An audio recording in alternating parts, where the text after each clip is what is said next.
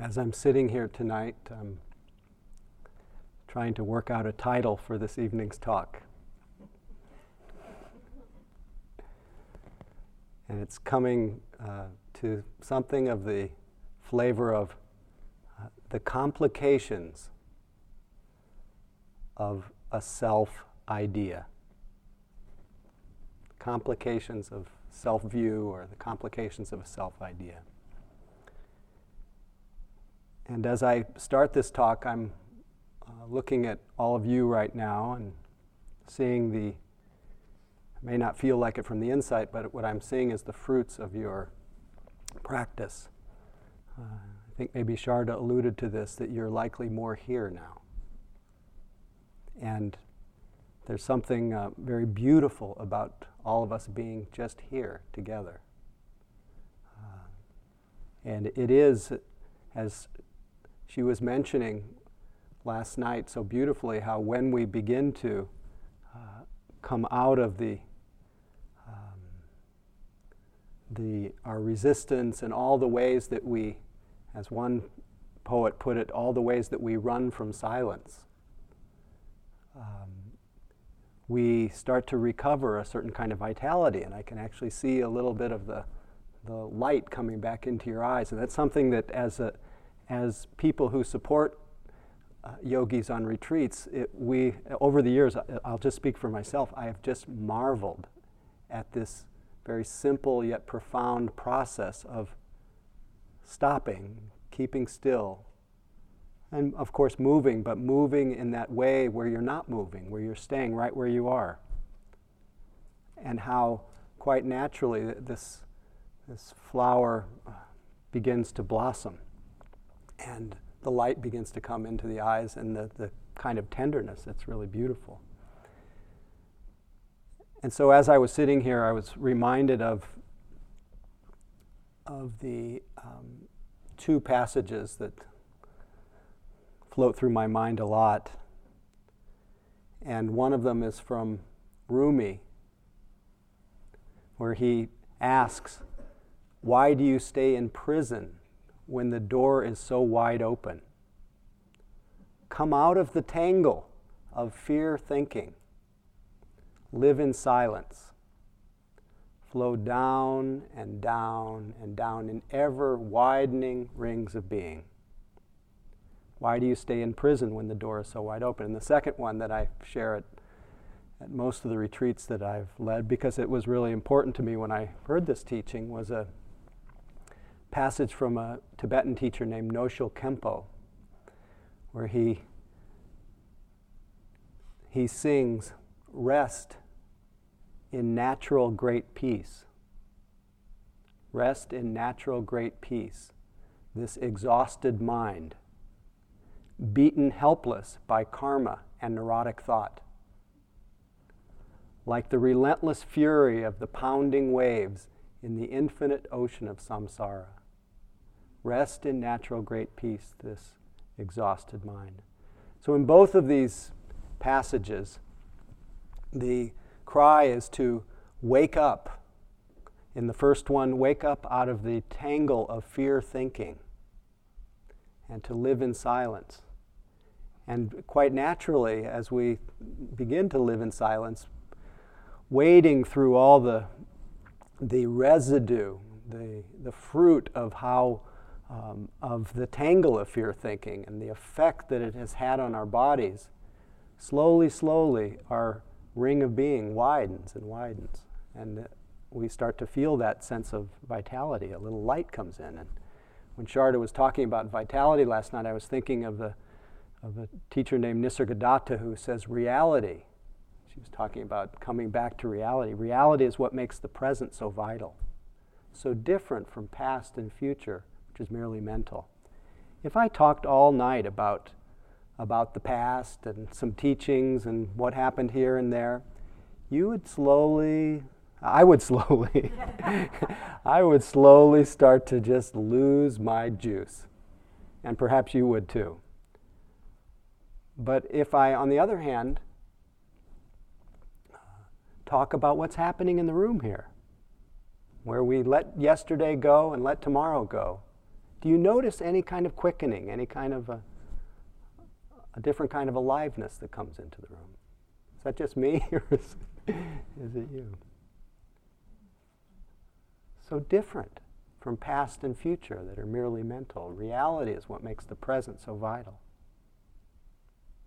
So you've been doing this, whether you know it or not, you've been you've been coming out of the tangle of fear thinking in these simple moments of mindful awareness and presence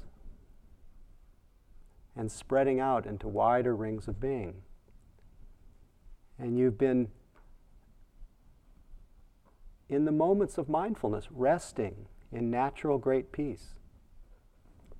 I don't mean necessarily the a special feeling of feeling peaceful. That's ebbing and flowing. But what's most natural to us when we are in touch with the vitality of the present and we're not looking back and we're not looking ahead, we're not referring to our past experience or our future worries. Um, there is a what could be called an unnatural great peace, so easily overlooked, so easily missed, because of the, both the tangle of fear thinking and because we, we fail to notice it, because we have been, all of us, beaten helpless by karma and neurotic thought, like that relentless fury of the pounding waves in the infinite ocean of samsara. There's this, it speaks to how what is samsara? What is, what is the tangle of fear thinking? It is really that dance of, of uh, this amazing dance of thinking that goes, in on our mi- that goes on in our minds. What is it that, that, um, that clouds our perception of this natural great peace or this widening ring of being? Other than our you could call it misidentification with the, that virtual world of ourselves that plays in our mind.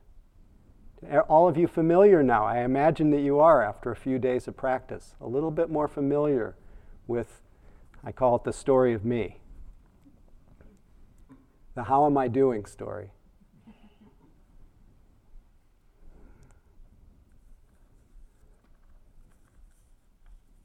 when I look at you, and I felt it the same thing when I came in the room tonight, and it often strikes me after people have been practicing for, for a few days, or really anytime it strikes me when I look around the room and I see each of you.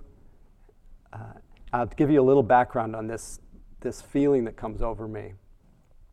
I am, as Sharda mentioned, I'm a, a father to a five and a half year old. And when she was I guess, about one year old, I just saw that this little being was just so much herself. Just had a, her name is Molly, and she has um, what I call Molliness. She has a Molly essence. And I've been struck for her whole lifetime that she is just so essentially Molly.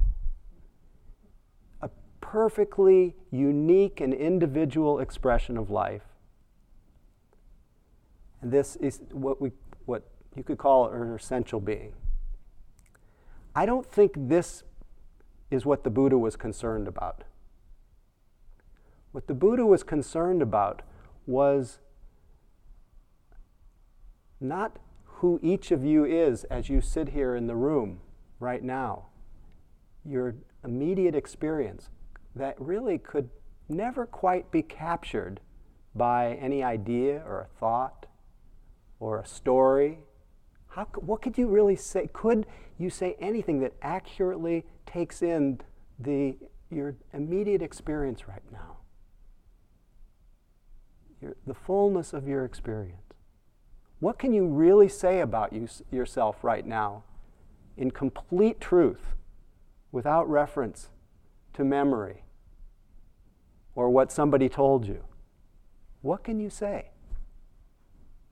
Likely you can just say, maybe I am, or I'm here, or I'm conscious, present, I'm full, or whatever. I'm curious, is anybody willing to say what your experience is? What, what you could say?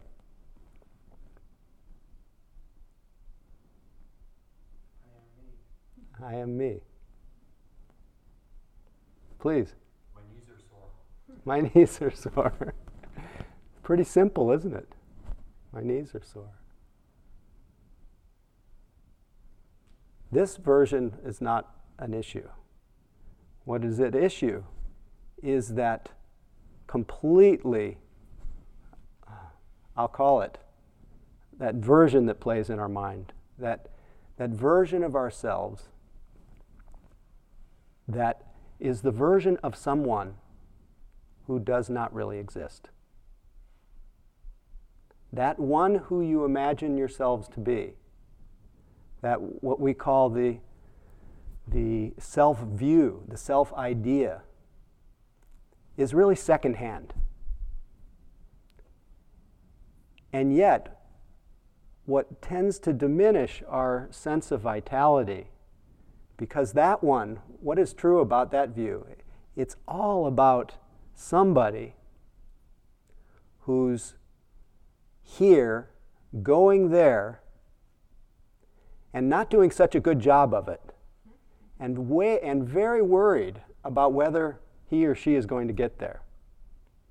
Each of us compelled in this dr- internal drama to get from here to the end of the rainbow with happiness and success. It's so innocent. We all want to be happy. And yet, that one who you imagine yourself to be, where is he or she right now? In this moment. After your last thought has ceased and before the next one arises. I, we can talk about that, that, that longing one within you, that desirous one within you, in romantic terms. But more often than not, that that version of ourselves that we often follow so intently and so religiously uh, is a um, is a kind of tormented version of ourselves. One that has some flavor of, and I think we've been repeating this in different ways, some flavor of there's something wrong. Something wrong with me. Now, what about, as we sit here together, what about the evidence right now that there's something wrong with you? I know that you've, uh, like me, I've had, I've had a real had various versions of that playing through my mind a lot. But whenever I look carefully, in real time, where's the evidence?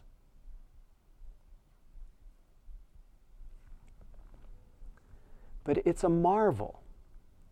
And part of our practice is to be able to see how it is that we move from this our own version of molliness or whatever your version is, just our essential being.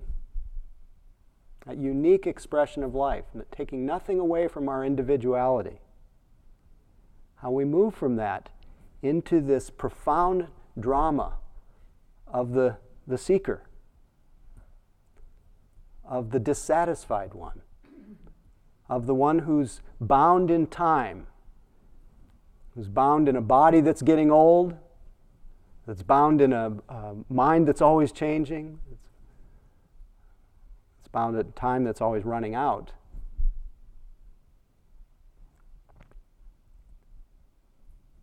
But when we actually look for that, that one um, in real time, present evidence, what do we find?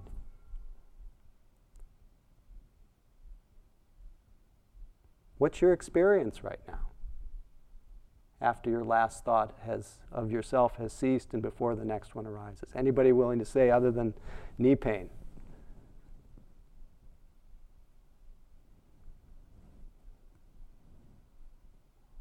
Is it hard to speak, or is it you shy, or is it the East Coast, or? Please. After my last thought, then it's emptiness.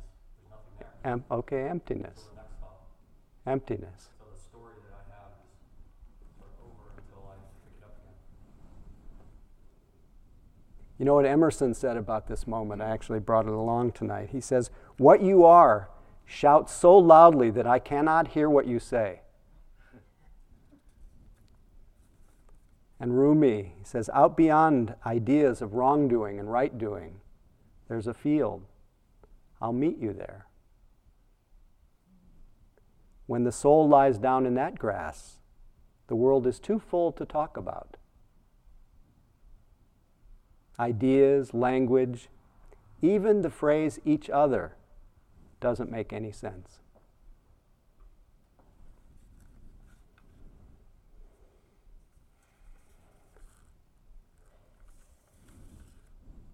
Did any of you have, well, how can I say this? Did any of you get to know the story a, a more clear version of your self story today? Did you see any repeating themes? I'm not something enough. I'm too much of something. Or out there is too much of something. It's too quiet. I'm, I'm too noisy. Wh- whatever it is.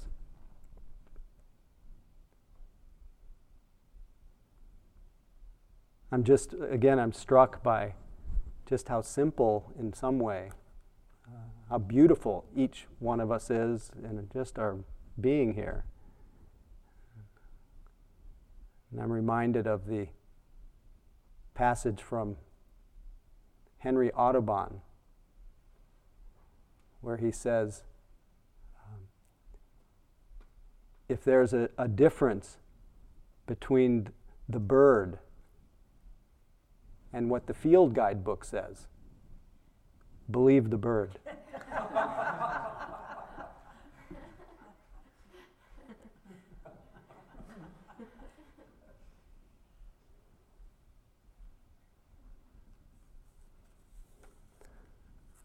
so, Doug, when you mentioned after the last thought has ceased and before the next one, there's openness. Dudjom Rinpoche, one of my favorite teachers, used to say, Notice how, after your last thought has ceased and before the next arises, is there not a vivid clarity?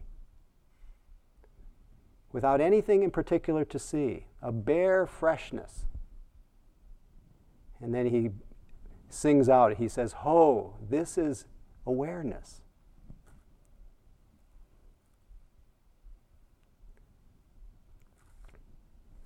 He says, but we don't stay there, do we? He says, Isn't it true that suddenly a thought arises?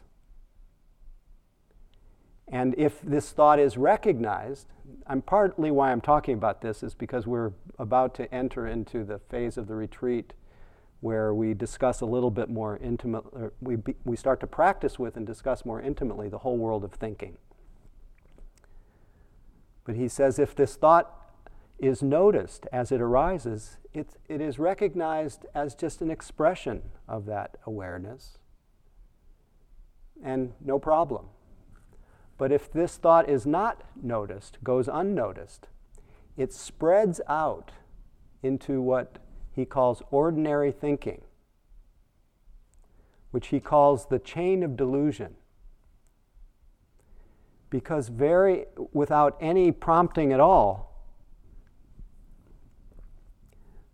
this one thought, depending on how it emerges, and it's fascinating, you can begin to see how these thoughts tend to emerge. But with how it, depending on how it emerges, it, when it goes unnoticed, it spawns this intense waterfall, this flywheel of thoughts. It's said that from just simple moments of experience, simple thoughts, we spawn literally 65,000 thoughts a day. It's an interesting statistic. I don't know if it's true. and according to the statistics, that 90% of those are repeats from the day before.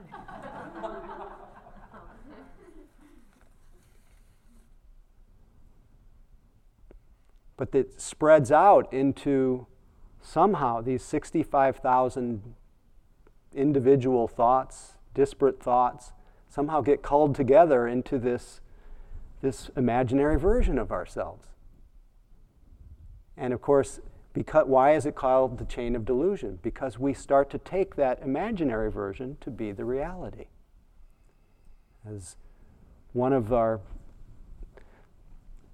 our um, teachers, in fact, the teacher for Joseph Goldstein, Anagarika Munindra, one of the ways he put it, where he said, A thought of your mother is not your mother.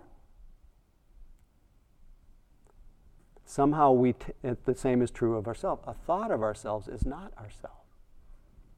But somehow, when that thought goes unnoticed, spreads out into ordinary thinking, we fall into that chain of delusion, taking this concept about ourselves, story, to be the reality. And what is missed in that process? The good news about our practice is we can begin to wake up out of this uh, chain of delusion. We can't necessarily stop this, these waves, and that's not the purpose of practice to delete or get rid of these self ideas and self stories, but to make that very simple yet profound and challenging shift from being carried along by that stream of delusion. That shift from being carried along to waking up and noticing ah, this is a self story. This is a, a particular kind of thought stream. Just to back up a little bit, this doesn't happen by accident. It starts in a very simple way this spawning of all these 65,000 thoughts. It starts in simple moments of sense experience, and this could be deconstructed or unpacked, and we could spend weeks doing this, but in the most simple way, it starts with one of our senses. Something is seen with the eye, heard with the ear, smelled with the nose, tasted with the tongue, felt with the body. Some little thought emerges. And every one of these little sense experiences produces a little feeling with it It's part of our conditioning is we experience a smell or a, a sight as either pleasant, unpleasant, or neither pleasant or unpleasant, sometimes called neutral. But we'll put aside the neutral for a moment. Let's just talk about the pleasant and the unpleasant. When an experience is experienced as pleasant, it produces immediately a charge, especially if we're not keenly mindful at that moment, produces a little charge of liking. Ah, I like that. Liking. If it's unpleasant, don't like that. And depending on, you know, for one person, the, the um, for example, the smell of horse manure, you even hear this, that sound in your mind. For some of you, it will produce a, a pleasant association, for some, an unpleasant association. So, this is a feeling tone, a little a little valence that comes with that thought or with that feeling, with that smell that you may cross. Uh, you, go by the, the garden down the street that we I passed on near Gaston Pond today. Somebody had just gotten some new or some manure for their garden. Immediate unpleasant association produces a charge of mm, don't particularly like that. And that liking, that not liking, if it goes unnoticed, it then is followed by a reaction of aversion. And if that gets repeated over and over, that little reaction hardens into a kind of addictive pattern that produces tension. A grasping the pleasant, pushing away the unpleasant, produces tension. And that tension then builds pressure. There's, an in, there's a natural impulse to release that pressure and the way that pressure releases, this is again just one way of talking about it, is it releases through the spawning of, as we feel this tension, it releases as a uh, compulsion to think. And before you know it, our mind has taken off in a story about that smell is funky. I have to get away from it. It's the reason for my unhappiness. And if only that smell went away, then I'd be, I'd be okay. Any of you have any versions of that on the retreat?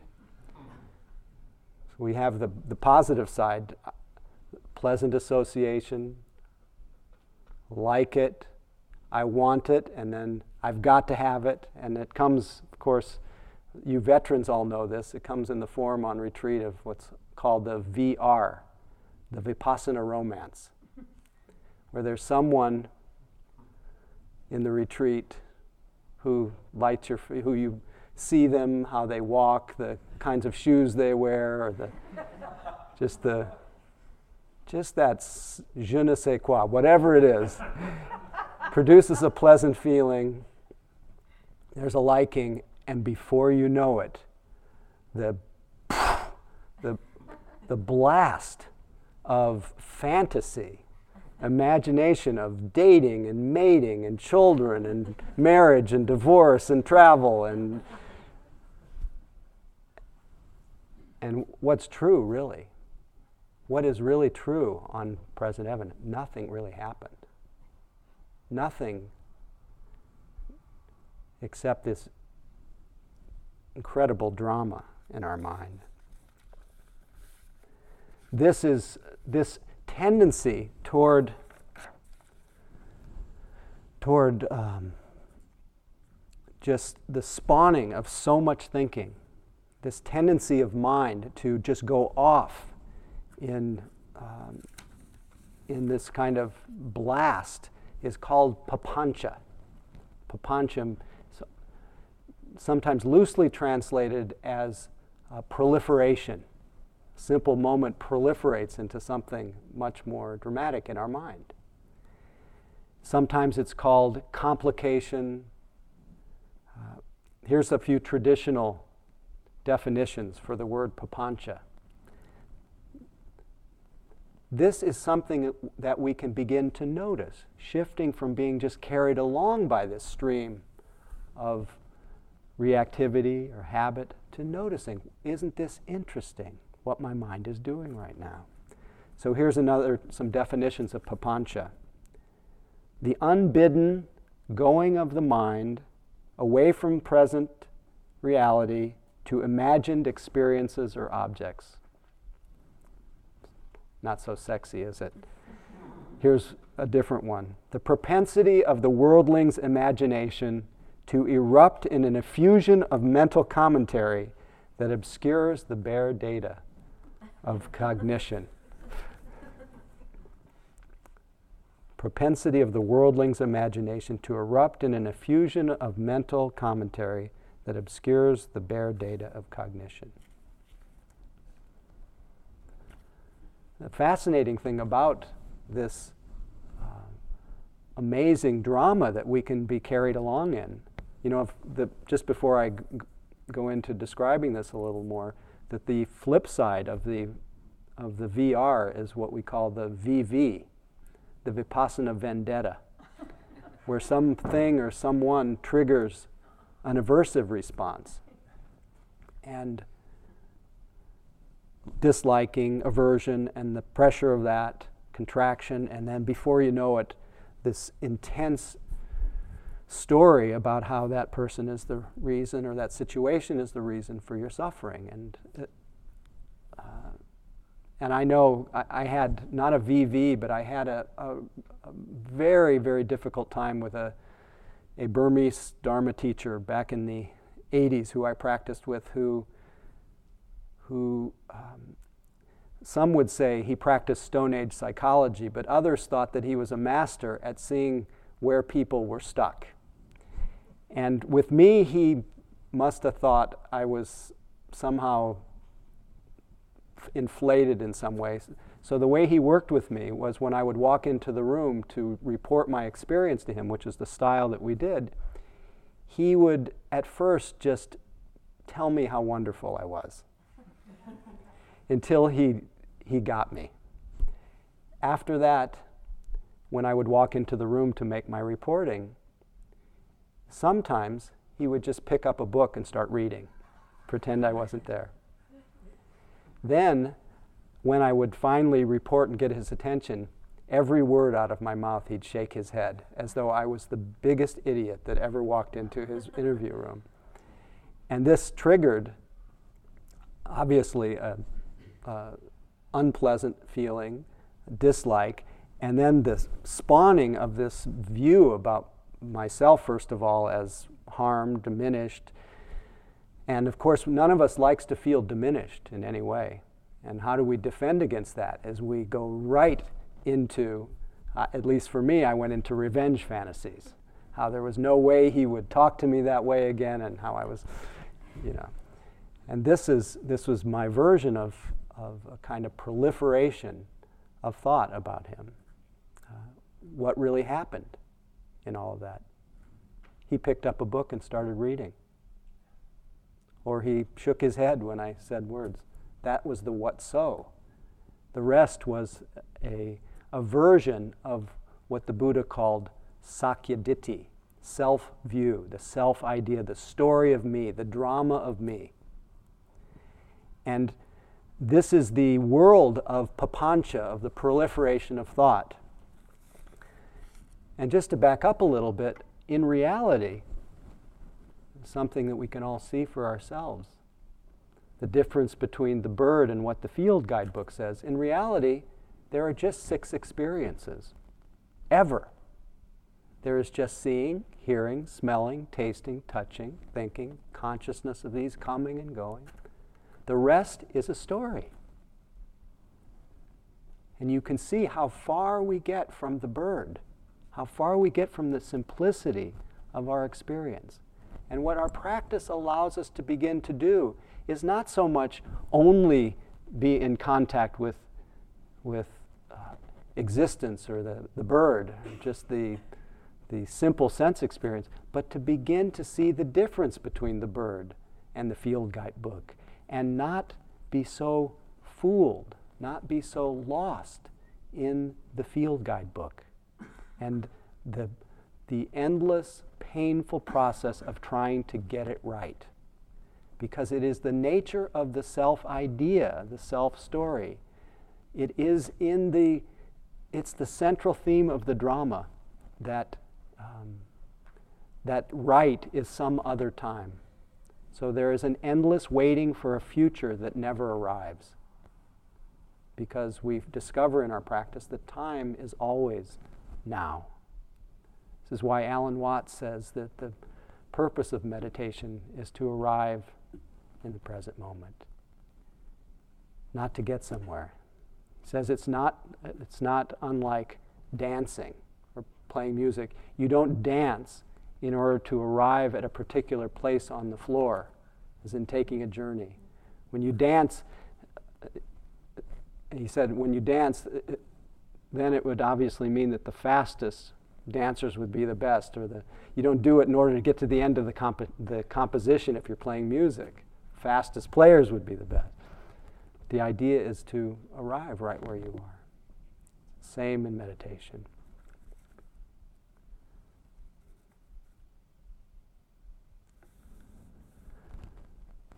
So we can begin to see this process, what the Buddha called papancha, that it manifests this and the, the self idea that it creates, the drama of myself that goes on in my mind, the one who I suggest does not really exist. That that drama go there are three kinds of dramas you could say that our mind plays. The first one that I've already described to some degree is what he called tanha papancha, which is the which is the proliferation of thoughts about what we want or what we don't want. How much time that we can live in someone was admitting to me or talking to me yesterday how they feel when they get carried away and the desire for the next pleasurable thing even though desires are often associated with a pleasant feeling there's an underlying feeling of, of not okayness if we really checked, and that's something that we have the option in our practice, we could be off on a, on a pleasant fantasy about going to planning our next vacation. That's one of my tendencies is to plan the next time off as though I'm going to be happier then. Whenever I really check to see if that's true. It's uh, my vacations, I'm never happier than I am. It, but my mind will create this enormous fantasy. But if, if I'm able to notice in the middle of it that I'm fantasizing and check in with the underlying universe of the impact, the felt sense of what's left with the wanting mind, I often feel a little agitated. Like, hmm, wonder if my vacation's really going to be that good. And I'm often then in a slight state of worry because my happiness has then been tethered to the future and I don't know whether it's going to work out. And what has lost in the process? I've lost a sense of presence. It's not the problem that I'm thinking, it's the problem that I've lost consciousness that I was thinking.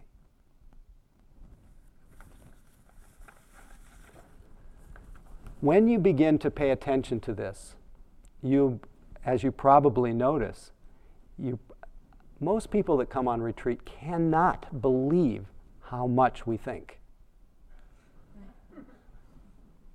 The uh, Bhante Gunaratana put it really beautifully when he said, Somewhere in the process of meditation, you will come face to face with the sudden realization that you are completely crazy.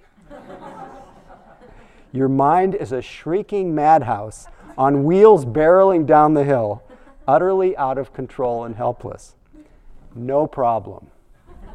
You are not any crazier than you were yesterday. it has always been this way, and you never noticed. But just think of some of the aversion, uh, some of the aversion fantasies are, are so funny, and one of them I brought along to read to you.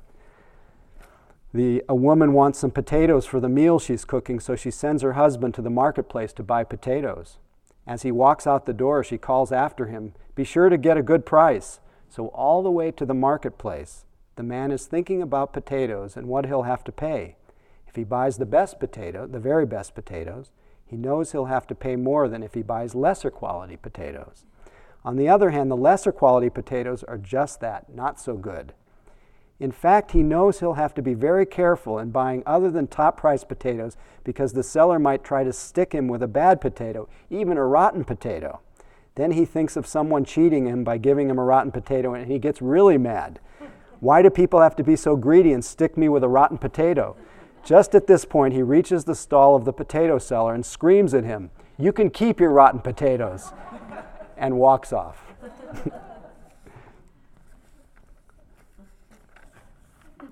but others have wisely taken their, their tanha papancha in terms of pleasant fantasies into poignant poetry, such as the, the words of, of um, George Bilgere uh, in his poem called Unwise Purchases. And it's a little bit lengthy, but I think you might appreciate this movement of mind. They sit around the house, not doing much of anything. The boxed set of complete works of Verdi, unopened, the complete Proust unread, the French cut silk shirts which hang like expensive ghosts in the closet, and make me look exactly like the kind of middle aged man who would wear a French cut silk shirt. The reflector telescope I thought would unlock the mysteries of the universe or heavens, but which I only used once or twice to try to find something heavenly in the windows of the high rise down the road, and which now stares disconsolately at the ceiling when it could be examining the Crab Nebula. The 30 day course in Spanish whose text I never opened, whose dozen cassette tapes remained unplayed, save for tape one, where I never learned whether the suave American conversing with a sultry sounding desk clerk at a Madrid hotel about the possibility of obtaining a room actually managed to check in. I like to think that one thing led to another between them, and that by tape six or so, they're happily married and raising a, blo- a bilingual child in Seville, Sevilla or Terre Haute. But I'll never know. Suddenly, I realize I have constructed the perfect home for a sexy Spanish speaking astronomer who reads Proust while listening to Italian arias. And I wonder if somewhere in this teeming city there lives a woman with, say, a fencing foil gathering dust in the corner near her unused easel, a rainbow of oil paints drying in their tubes on the table where the violin she bought on a whim lies entombed in the permanent darkness of its locked case next to the abandoned chess set. A woman who has always dreamed of becoming the kind of woman the man I've always dreamed of becoming has always dreamed of meeting. and while the two of them discuss star clusters and Cezanne, while they fence delicately in Castilian Spanish to the strains of Rigoletto, she and I will stand in the steamy kitchen, fixing up a little risotto, enjoying a modest Cabernet, while talking over a day so ordinary as to seem miraculous. We have to have a sense of humor about our wanting minds, the, the pro- proliferation, the complication of our life in the world of desire, and of course in the world of aversion. If we could smile at our revenge and aversive fantasies, what a different world our inner atmosphere and our outer atmosphere would be. And this is the, this is the, the potential, the, this is that creative potential that comes in that when we open that field of awareness, when there is presence. When we are carried along by the stream of, of these dramas, they, they produce a lot of physical tension. And it's partly why we are so worn out.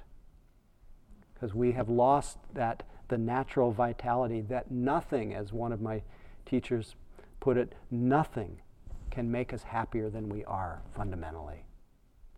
That all search for happiness elsewhere is misery and leads to more misery. That the only happiness worth that name is the happiness of being conscious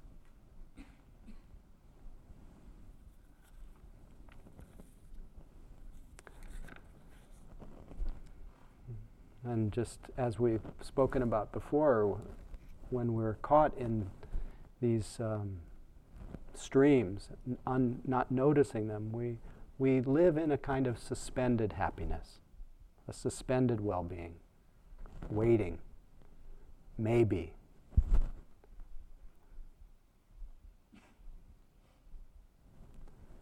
This is what Sri Nisargadatta said.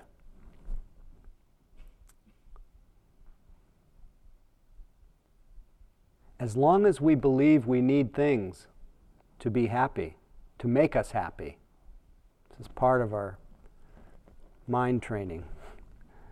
To think that's what we've been doing. We've been mind training the wanting mind. As long as we believe that we need things to make us happy, we shall also believe in their absence we must be miserable. Mind shapes itself according to its belief. Pleasure is a distraction, for it merely increases the false conviction that one needs to have and do things to be happy, when in reality it's just the opposite. Real happiness is best expressed negatively as there's nothing wrong with me. I have nothing to worry about. After all, the ultimate purpose of all sadhana, that means practice, is to reach a point when this conviction, instead of being only verbal, is based on actual, ever present experience. This is the reality that we've been pointing to. Which experience? The experience of being empty, open, uncluttered by memories and expectations. It is like the happiness of open spaces, of being young, of having all the time and energy for doing things, for discovery, for adventure. Your true home is in openness and nothingness, in emptiness of all content. True happiness has no cause, and what has no cause is immovable.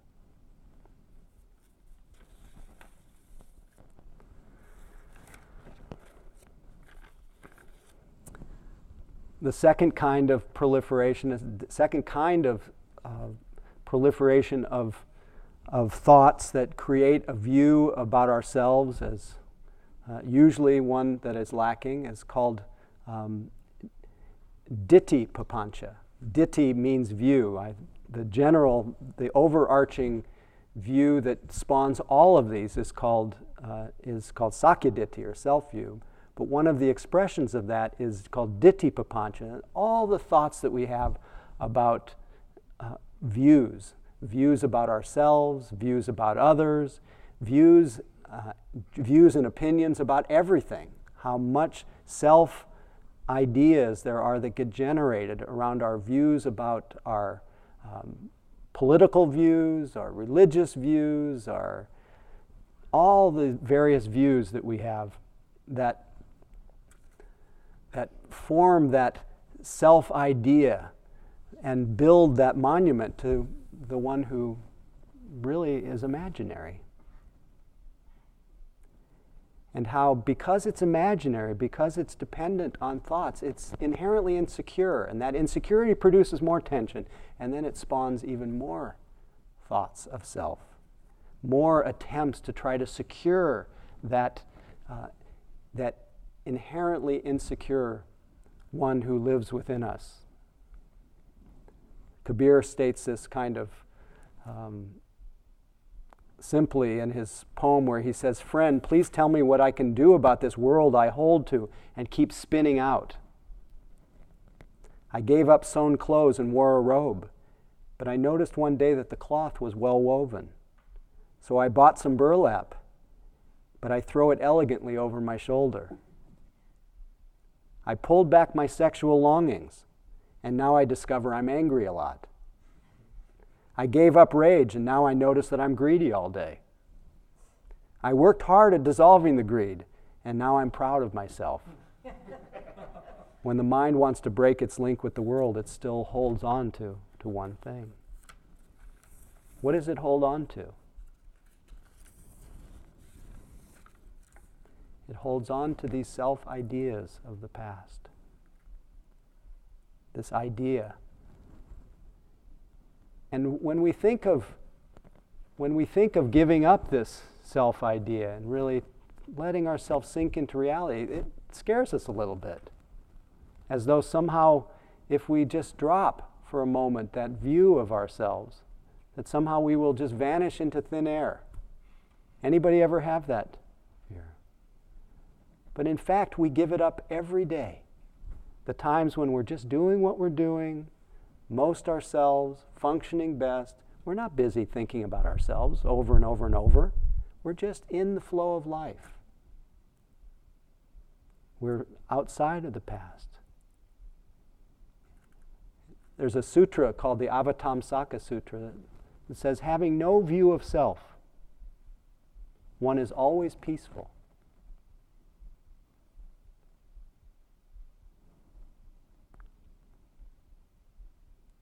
So different from the living in the views that are always based on uh, the past.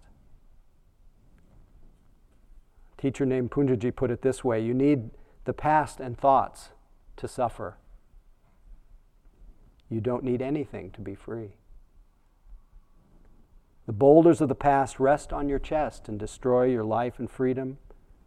Remove them by finding the source of this I thought. Freedom waits, but most are engaged with something else. Don't tie yourself to anything in the past or the future, because it will not work. Be attached only to this moment. When you hold to something other than your essential being, your true nature, you will be disturbed. By holding attachment to transient things, you declare to yourself that you are not the fullness in which all is. And Hafiz puts it this way What do sad people have in common? It seems they have all built a shrine to the past and go and often go there to do a strange wail and worship. What is the beginning of happiness? It is to stop being so religious like that.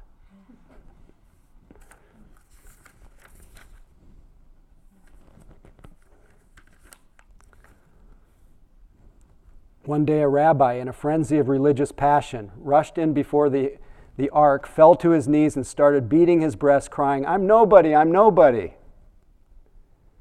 The cantor of the synagogue, impressed by the example of the spiritual humility, joins the rabbi on his knees, calling out, I'm nobody, I'm nobody.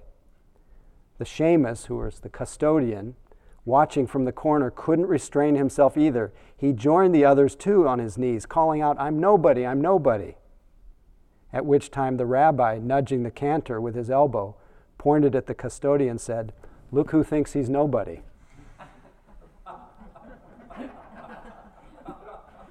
Everybody attached to some view of self.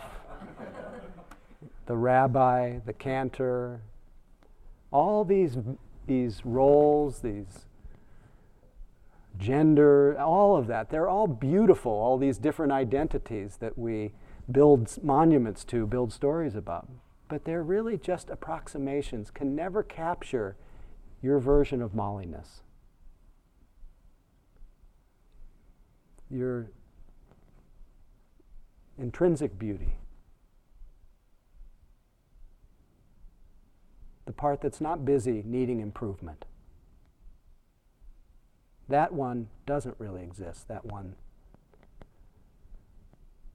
who's not okay.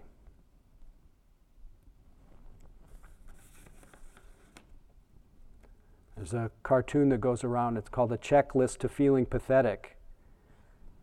And this leads to the, uh, I could go on and on about views, the self view, and views and opinions.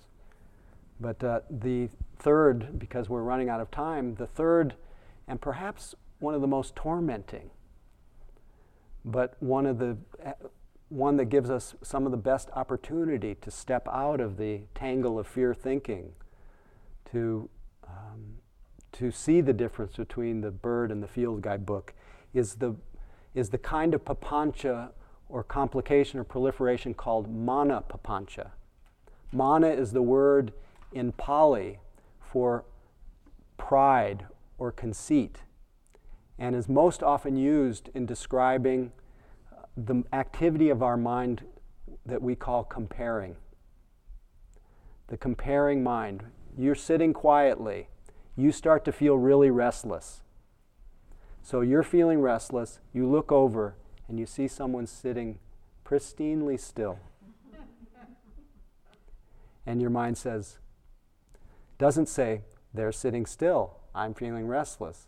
It says, they're sitting still, I'm feeling restless, they're a better yogi than me, and that they're a better yogi than me. I've incarnated as the not good yogi. I've taken birth in that little drama, and before you know it, that little drama has spawned a, a narrative of doubt, a reason why I can't be happy, and before you know it, it becomes I'm feeling restless. I always feel restless. Or the last retreat, I felt restless. It seems like my whole life is restless. my whole life is a failure. They're getting enlightened, and I'm getting miserable. And, and what really happened? This is, this is mana papancha, the, the proliferation of thought around comparing. This uh, checklist of feeling pathetic.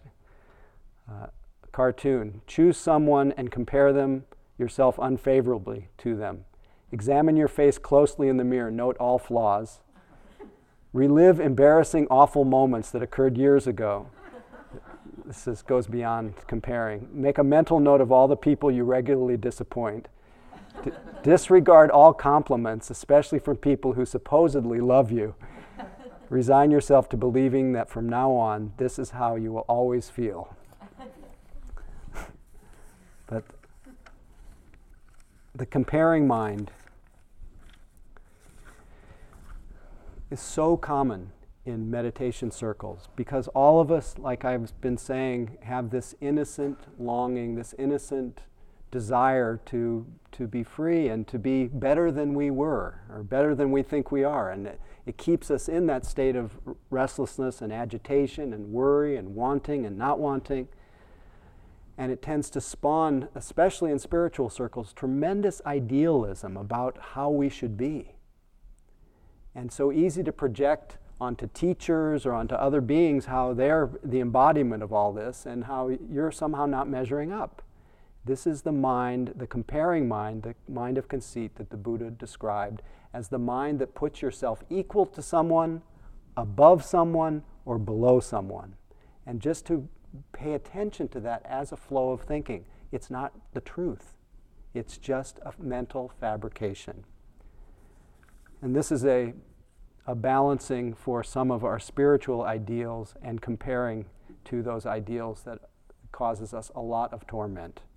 It's called inner strength.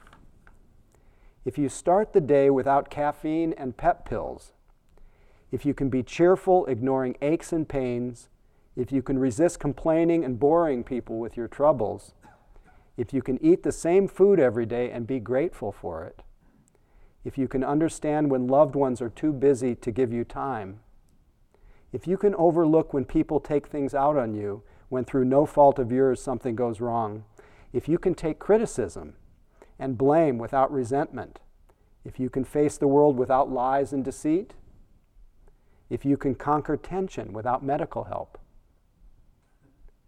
if you can relax without liquor, drugs, if you can sleep without the aid of sleeping drugs, if you can do all these things, then you are probably the family dog.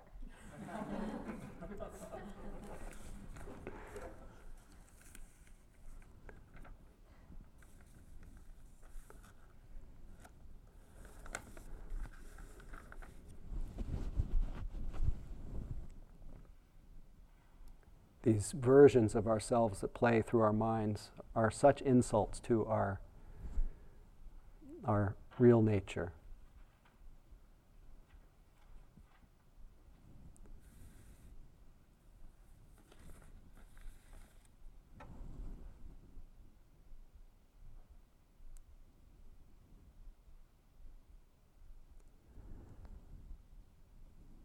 From Ed Brown, he says, When I started cooking at Tassajara. This is the person who wrote the, a lot of the bread books and baker, bakery, great cook and Zen teacher.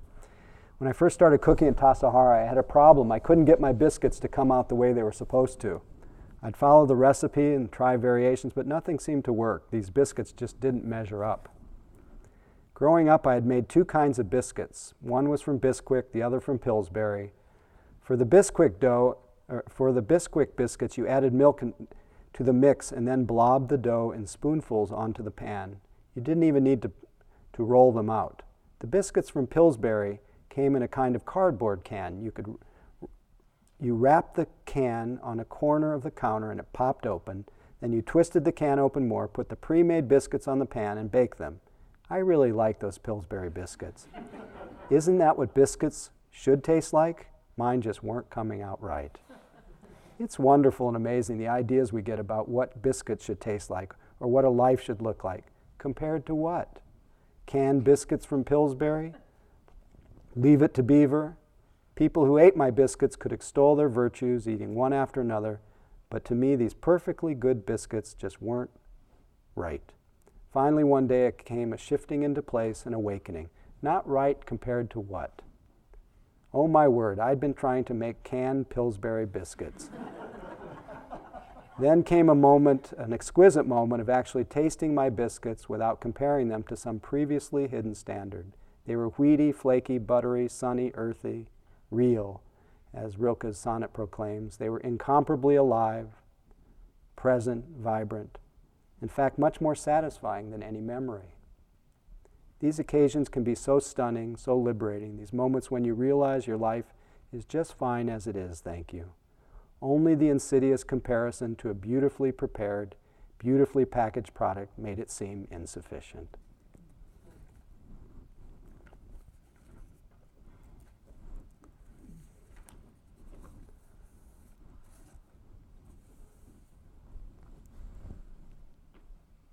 So, as we sit together, I, I'd like to end this talk with a, a short poem from Rumi.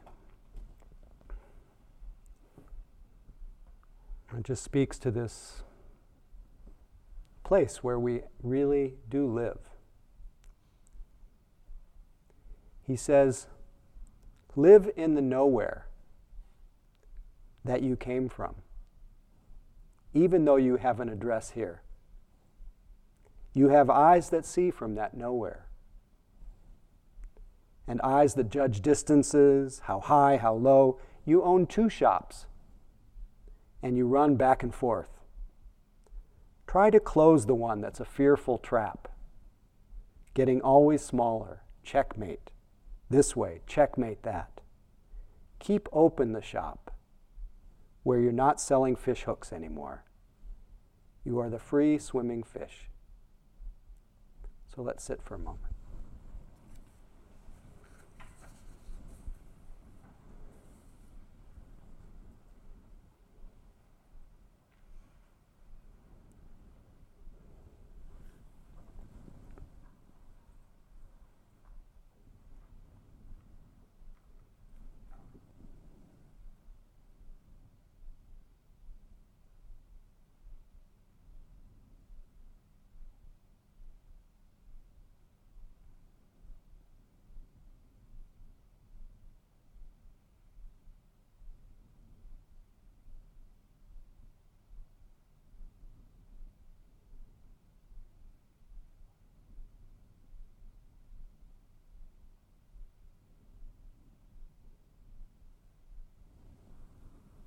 All beings move beyond the field guidebook. May all beings have a wise relationship with the field guidebook. May all beings be filled with loving kindness and compassion.